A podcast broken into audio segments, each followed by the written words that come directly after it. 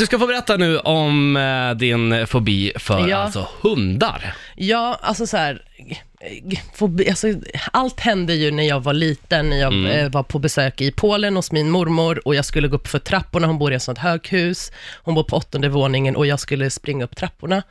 Och då var det en, en schäfer som hoppade på mig. Ja, okej. Och jag var sex år gammal. Sen dess liksom har jag försökt att liksom undvika hundar och varje gång jag ser så känner jag liksom att en hund ska attackera mig. Ja, jag fattar. Så det har gått så många, många, många år så har jag bara undvikit liksom, går det en hund på gatan så kan jag alltså på riktigt gå till, på andra sidan gatan bara för att undvika det. Ja.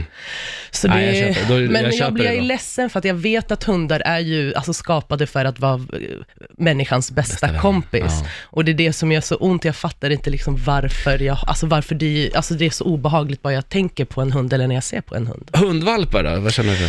Alltså det, är samma sak, jag tycker de är gulliga och söta. Eh, Men jag skulle inte kunna liksom... Alltså, klappa- eh, Nej, nej, alltså, eh, nej. Det, är så här, max, alltså, så här, det ska vara så här, två meter alltså, avstånd. Åh jäklar. Ja, det, det, det bara dunkar i hela hjärtat och jag börjar svettas och det är sjukt alltså, det är jättekonstigt. Ja. Och det har påverkat liksom, många av mina Ja, jag kompisar har ju hundar, så du vet, man har ju blivit begränsad också, att man inte kan gå hem, man kan inte göra Mm.